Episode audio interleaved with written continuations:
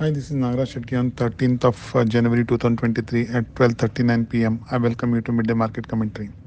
After showing weakness with low level recovery in the last session, Nifty shifted into a sustainable upside recovery from the early part decline so far today and is currently trading higher by 32 points. Nifty opened today on a flat note, slipped into weakness in the early to mid part of the session.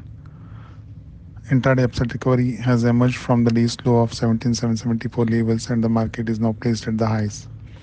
The advance decline ratio has turned up and the overall market breadth is also on a slightly positive note. The broad market indices like mid cap 100 and small cap 100 of NSE exchange are trading in a mixed trend.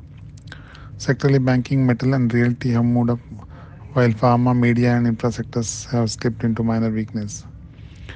On the stocks, Tata Steel, Grasim, Infosys have moved up while Titan, L&T and Apollo Hospitals are currently trading lower. Asian markets are trading in a mixed trend. Intraday trend of Nifty is positive with volatility. Intraday resistance to be watched is around 7950 levels, and a sustainable move above this area is likely to pull Nifty towards the further upside. Immediate support is at 17780 levels. Thank you.